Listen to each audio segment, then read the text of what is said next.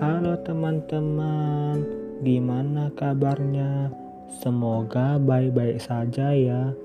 Apakah teman-teman pernah menyadari akan ada masanya kita memang harus mengalami proses kehidupan yang gak enak dan juga gak mudah untuk dilewati.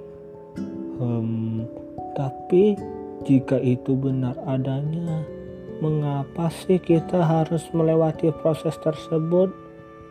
Mungkin kebanyakan orang maupun juga saya akan bertanya hal seperti itu.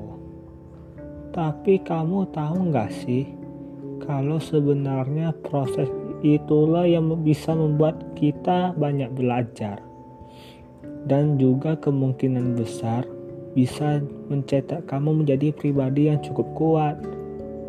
Tapi jika kamu telah berhasil melewati proses tersebut, mungkin kamu juga akan berterima kasih telah memberikan saya masalah maupun tantangan seperti ini. Sehingga sekarang saya sudah menjadi pribadi yang kuat dan dewasa dalam menghadapi setiap masalah yang ada.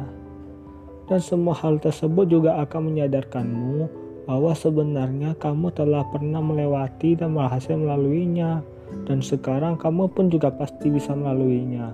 Jangan mudah menyerah, ya, sobat, karena kamu sebenarnya lebih kuat daripada masalah yang datang terus-menerus kepadamu.